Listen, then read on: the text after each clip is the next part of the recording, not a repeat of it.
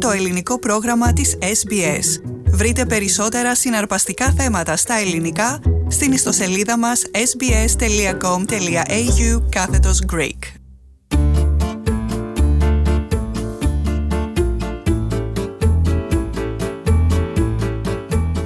Χαίρετε και καλώς ήρθατε στο 10ο επεισόδιο της σειράς μας «Πολλές φωνές, μία καρδιά». Είμαι ο Οδυσσέας Κρυποτός και μαζί ταξιδεύουμε στα πέρατα του κόσμου, μιλώντας σε Έλληνες της Διασποράς για την ελληνική γλώσσα και πολιτισμό, αλλά και για τις δυσκολίες που αντιμετωπίζουν οι ομογενείς.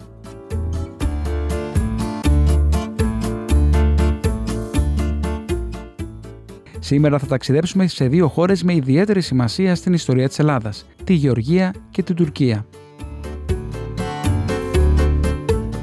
Η σχέση των Ελλήνων και των Γεωργιανών ξεκινά από τη μυθική περίοδο και συγκεκριμένα από την αργοναυτική εκστρατεία. Τότε δηλαδή που η κόρη του βασιλιά των Κόλχων, Μίδια, βοήθησε τον Ιάσονα να αποκτήσει το χρυσό μαλλοδέρας. Οι σχέσεις όμως ανάμεσα στους δύο λαούς αναπτύχθηκαν και πέρα από το μύθο, με την ελληνική παρουσία να πρωτοεμφανίζεται στην αρχαιότητα. Κατά τα ιστορικά χρόνια, οι Έλληνες μετέτρεψαν τη Μαύρη Θάλασσα σε ελληνική λίμνη, με τις 70 και πλέον πόλεις τους. Υπήρξαν ορισμένες σημαντικές πόλεις όπως η Διοσκουριάς, το σύγχρονο Σοχούμι, η Φάσης, το Πότιν και ο Βαθύς Λιμίν, το Βατούμι. Ένα παλιό γεωργιανό κείμενο λέει μάλιστα ότι το 25 π.Χ.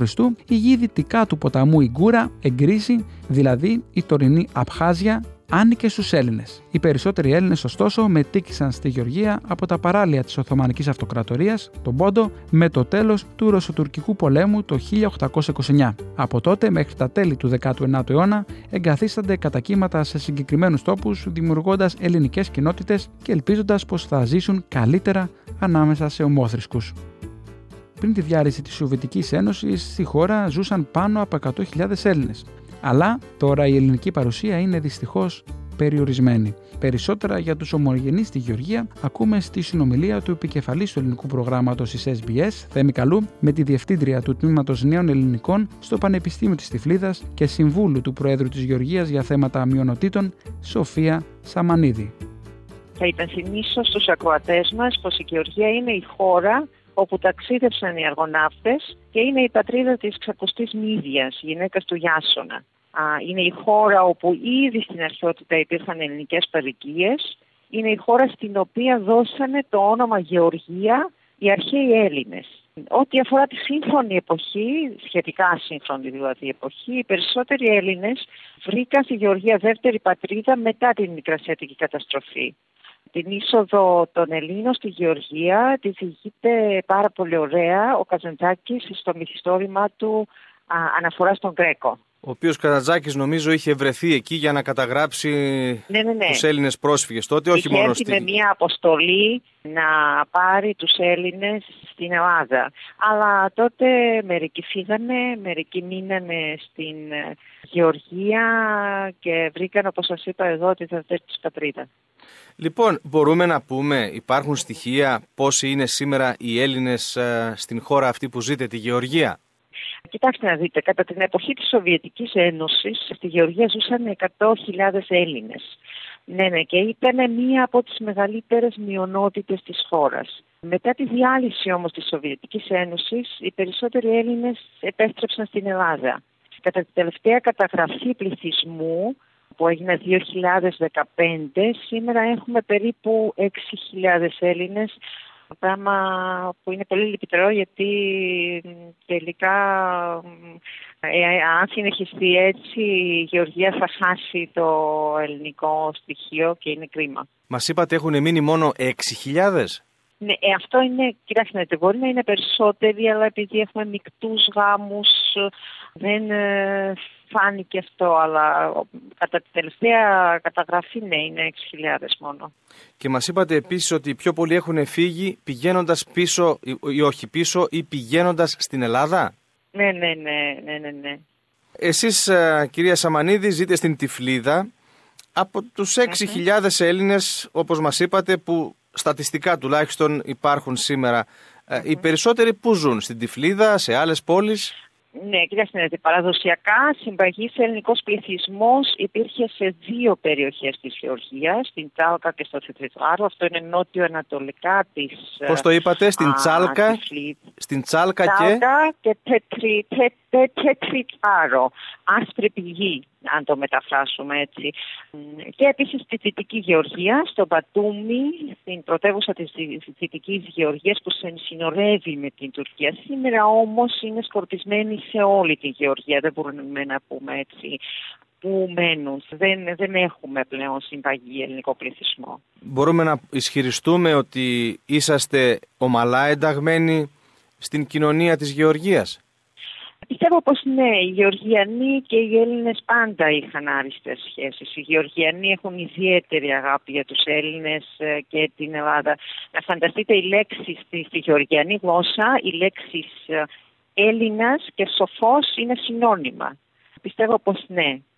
Και να σας ρωτήσουμε, εσείς βεβαίως προείσταστε, είστε διευθύντρια σε ένα τμήμα νέων ελληνικών σε πανεπιστήμιο και ναι. είσαστε οι πλέον αρμοδιότεροι να απαντήσετε. Πόσο εύκολο είναι να διατηρούν οι Έλληνες εκεί τη γλώσσα μας, τα ήθη και τις παραδόσεις μας; Βέβαια οι προηγούμενες γενιές διατηρούσαν περισσότερο, περισσότερα τα ήθη και τις παραδόσεις τους. Εγώ θυμάμαι α, μικρή, ας πούμε τις απόκριες παραδείγματος χάρη που πηγαίναμε στο χωριό μαζί με τον παππού μου την γιορτή της Παναγίας. Τώρα δυστυχώς χάνονται όλα αυτά και θα πρέπει να σας πω πως ακόμα και σήμερα οι Έλληνες που ζουν στην Ελλάδα κάθε 28 Αυγούστου έρχονται στη Γεωργία, στα χωριά τους, στους τάφους των προγόνων τους για να γιορτάσουν την γιορτή της Μάνας όπως λέγεται εδώ, γιορτή της Παναγίας και εμείς εδώ γιορτάζουμε 28 Αυγούστου, όχι 15 Αυγούστου, γιατί οι Γεωργιανοί είναι, είμαι με παλιό ημερολόγιο και οι Έλληνες διατηρούν αυτό το παλιό ημερολόγιο και έρχονται εδώ και γιορτάζουν την Παναγία 28 Αυγούστου. Κοιτάξτε, έχουμε ομοσπονδία, έχουμε, έχουμε ελληνική ομοσπονδία η οποία προσπαθεί να διατηρήσει, να βοηθήσει στους Έλληνες να διατηρήσουν το ελληνικό στοιχείο. Αν και ξέρετε, όπως σε όλον τον κόσμο, δυστυχώς και εδώ οι νεότερες γενιές χάνουν τα ήθη τους και τις παραδόσεις τους. Η γλώσσα που μιλούν οι Έλληνες εκεί είναι τα ποντιακά ή έχουν σιγά σιγά, σιγά συνηθίσει τα νέα ελληνικά που λέμε; Ναι, κοιτάξτε, εδώ έχουμε την ποντιακή γλώσσα. Οι μισοί Έλληνες μιλούν ποντιακή γλώσσα, ποντιακή διάλεκτο και οι άλλοι μισοί μιλάνε την Ουρούμ που είναι διάλεκτος της τουρκικής γλώσσας. Σε, στην περιοχή της Θάλκας ας πούμε μιλάνε Ουρούμ ενώ οι άλλοι ε, που ζουν στην Ανατολική, στην Δυτική Γεωργία ή στην, στο Θετσιφάρο μιλάνε ποντιακά. Εδώ θα, αλλά βέβαια τώρα πλέον μιλάνε ξέρουν και τη νέα ελληνική γλώσσα. Και εδώ η Γεωργία είναι ξεχωριστή χώρα, είναι η πρώτη χώρα της πρώην Σοβιετικής Ένωσης όπου ξεκίνησε η ε, διδασκαλία της ελληνικής γλώσσας. Στη δεκαετία του 80 οι Ελληνίδες μητέρες ζήτησαν από τον τότε πρόεδρο της Γεωργίας, Εντουάρτ Σεβαρνάτζε, να ανοίξουν ελληνικές τάξεις στα χωριά όπου ζούσαν οι Έλληνες. Μία κίνηση πολύ τολμηρή για την τότε εποχή. Μπορείτε να φανταστείτε, κάνανε ολόκληρες διαδηλώσεις οι Ελληνίδες μητέρες. Και για, για, τα, για τα σχολεία της Γεωργίας γράφτηκαν τα πρώτα εγχειρίδια στη Σοβιετική Ένωση της ελληνικής γλώσσας. Σήμερα στη Γεωργία λειτουργεί το πρόγραμμα «Η ελληνική γλώσσα στα σχολεία της Γεωργίας», το οποίο χρηματοδοτείται από το 1996 από την Γενική Γραμματεία Αποδημολισμού και στα πλαίσια του οποίου η ελληνική γλώσσα διδάσκεται σε 15 σχολεία της Γεωργίας. Και εδώ, αν μου επιτρέψετε, θα πρέπει να πω μεγάλο ευχαριστώ στο Υπουργείο Εξωτερικών και σε όλους τους υπαλλήλους της Γενικής Γραμματείας που παρά την οικονομική κρίση κάνουν τα πάντα για να μην σταματήσει το πρόγραμμα και να μην διακοπεί η δασκαλία της ελληνικής γλώσσας στη Γεωργία. Εκτός από αυτό, στο Κρατικό Πανεπιστήμιο της Τεφίδας υπάρχει το Ινστιτούτο το Κλασικών Βυζαντινών και Νεοελληνικών Σπουδών, όπου εργάζομαι και εγώ. και το οποίο είναι, θα μπορούσα να πω, το μεγαλύτερο κέντρο της ελληνικής παιδείας ε, στην Ανατολική Ευρώπη. Επίσης είναι αξιοσημείωτο το γεγονός ότι το ε, Κρατικό Πανεπιστήμιο της Τεφλίδας ιδρύθηκε το 1918 και την ίδια χρονιά ιδρύθηκε η έδρα της κοψικής φιλολογίας. Άρα έχουμε έτσι, μακρο... οι ελληνικές σπουδές έχουν μακρόχρονη ιστορία στην ε, Γεωργία. Και συμπεραίνω από αυτά που μας είπατε ότι σε επίπεδο διδασκαλίας της γλώσσας μας παρέχονται αρκετά μέσα, είναι αρκετές οι δυνατότητες και καταλαβαίνω ότι υπάρχουν παιδιά, υπάρχουν νέοι άνθρωποι που παρακολουθούν τα μαθήματα των ελληνικών και μέσα από, τους, από τις τάξεις των Ελλήνων της Γεωργίας αλλά ίσως και από την υπόλοιπη κοινωνία. Ναι, κοιτάξτε, είναι πολύ ενδιαφέρον αυτό το πράγμα γιατί συνήθως στην ελληνική γλώσσα σε, σε άλλες χώρες την ελληνική γλώσσα την α, μαθαίνουν ομογενείς. Ενώ στη Γεωργία, εκτός από τους Έλληνες, υπάρχει πάρα πολύ μεγάλη ζήτηση από άλλες εθνικότητες. Ας πούμε, σε μία τάξη μπορείτε να βρείτε Γεωργιανούς, Ρώσους, Αρμένους, παιδιά διάφορων εθνικότητων, όχι μόνο τους Έλληνες. Πράγμα που για μένα είναι, το θεωρώ πάρα πολύ σημαντικό. Γιατί είναι εντάξει, είναι κατανοητό γιατί ένα Ελληνόπουλο θέλει να μάθει ελληνικά, αλλά είναι πολύ, είμαι πολύ περήφανη γι' αυτό ότι ένας, Γεωργιαν, ένας Γεωργιανός θέλει να μάθει ελληνικά. Αυτό είναι πολύ σημαντικό. Μας είπατε προηγουμένως ότι υπάρχει ομοσπονδία των Ελλήνων εκεί. Επομένως να υποθέσουμε ότι υπάρχουν επιμέρους σωματεία και κοινότητες; Ε, ναι, υπάρχουν. Απλά πλέον δεν είναι τόσο μεγάλες όπως ε, ήταν επί της Σοβιετικής Ένωσης ε, γιατί δεν έχει πλέον μεγάλο ελληνικό πληθυσμό εδώ. Δεν έχει, γι' αυτό σίγουρα υπάρχει στην Τυφλίδα αρκετά μεγάλη ομοσπονδία, ελληνική ομοσπονδία. Έχουμε σε, κάποια, σε κάποιες άλλες πόλεις, αλλά δεν είναι τόσο πολλές και τόσο μεγάλες όπως επί της Σοβιετικής Ένωσης.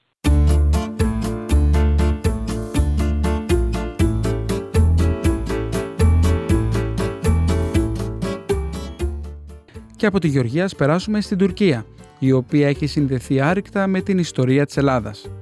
Η ελληνική παρουσία στη χώρα ξεκινά γύρω στο 1200 π.Χ.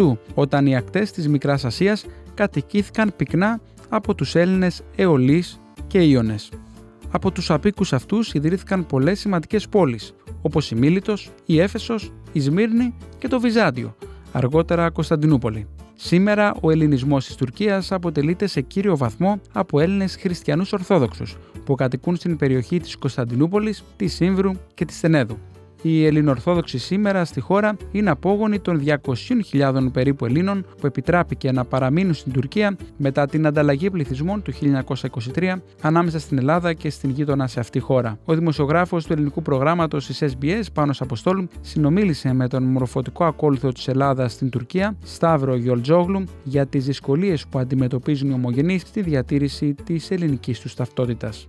Υπάρχουν ε, αυτή τη στιγμή τρεις μεγάλες εκπαιδευτικές μονάδες στην ε, Κωνσταντινούπολη. Τα ιστορικά σχολεία, Μεγάλη του Γιάννου Σχολή, Ζάπιο και Ζωγράφιο. Υπάρχουν δύο μικρότερα με 4-5 μαθητές της Βλάνκας και της Πριγκίπου. Ενώ αξίζει να σημειωθεί ότι εδώ και δύο χρόνια έχουμε τη χαρά να έχουμε πρωτοβάθμια και δευτεροβάθμια εκπαίδευση και στην Ήμβρο, όπου φοιτούν περίπου συνολικά σε όλα τα σχολεία μας ε, γύρω στους 290 μαθητές, έτσι 300 να πούμε για να παίρνουμε και κουράγιο. Οι 30 είναι στην Ήμβρο, 8 στην πρωτοβάθμια εκπαίδευση και 22 στη δευτεροβάθμια, ενώ οι υπόλοιποι περίπου 270 είναι στα σχολεία της ε, Κωνσταντινούπολης. Το μεγαλύτερο σχολείο είναι το Ζάπιο γιατί έχει όλες τις βαθμίδες εκπαίδευσης, έχει και νηπιαγωγείο, δημοτικό γυμνάσιο Λύκειο, περίπου 120 μαθητές, ενώ το, στο ζωγράφιο και η Μεγάλη του Γιώργου Σχολή έχουν ε, μεταξύ 45 και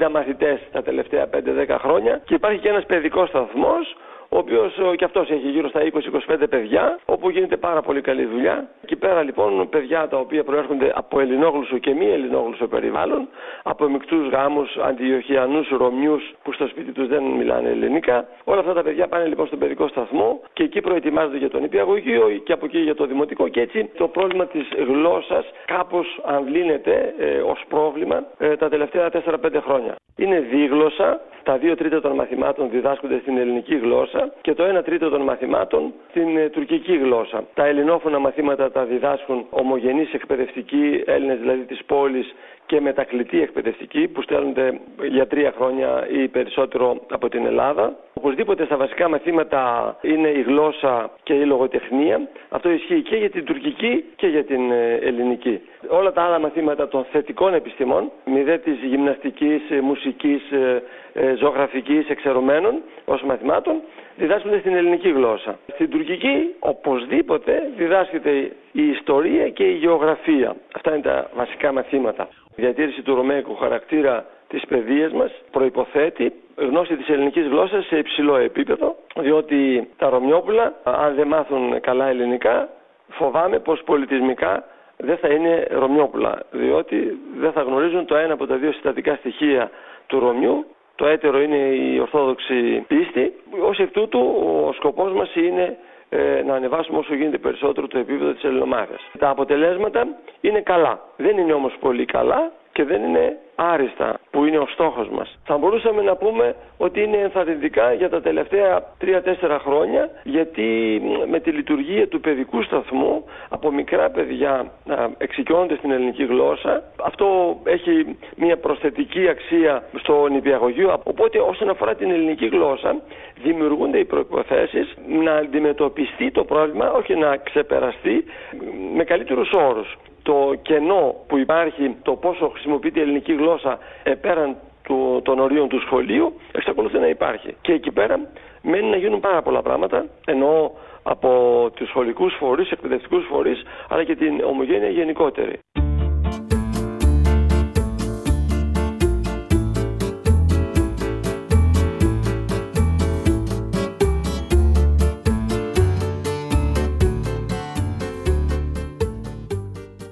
Κάπου εδώ ολοκληρώθηκε το τελευταίο επεισόδιο της σειράς μας «Πολλές φωνές, μία καρδιά». Ευχαριστούμε που παραμείνατε στη συντροφιά μας, τόσο σήμερα όσο και για τα προηγούμενα επεισόδια. Μαζί ακούσαμε Έλληνες απανταχού της γης να μιλούν και να διαδίδουν την ελληνική γλώσσα, να εργάζονται σκληρά για να διατηρήσουν τα ήθη και έθιμά τους, αλλά να μην ξεχνούν ότι όσο και μακριά κι αν βρίσκονται, η καρδιά τους, αν όχι όλη ένα μεγάλο μέρος της, ανήκει στην Ελλάδα.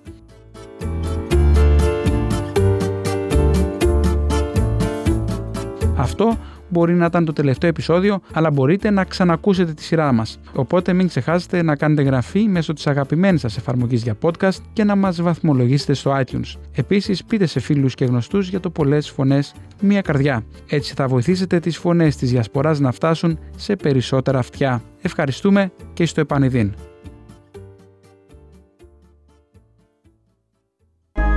Find out what lies beneath. The Scandinavian picture postcard setting. Noir Hear This, a new podcast from SBS that delves deep into the Nordic noir crime fiction genre. Available now on your favorite podcast player.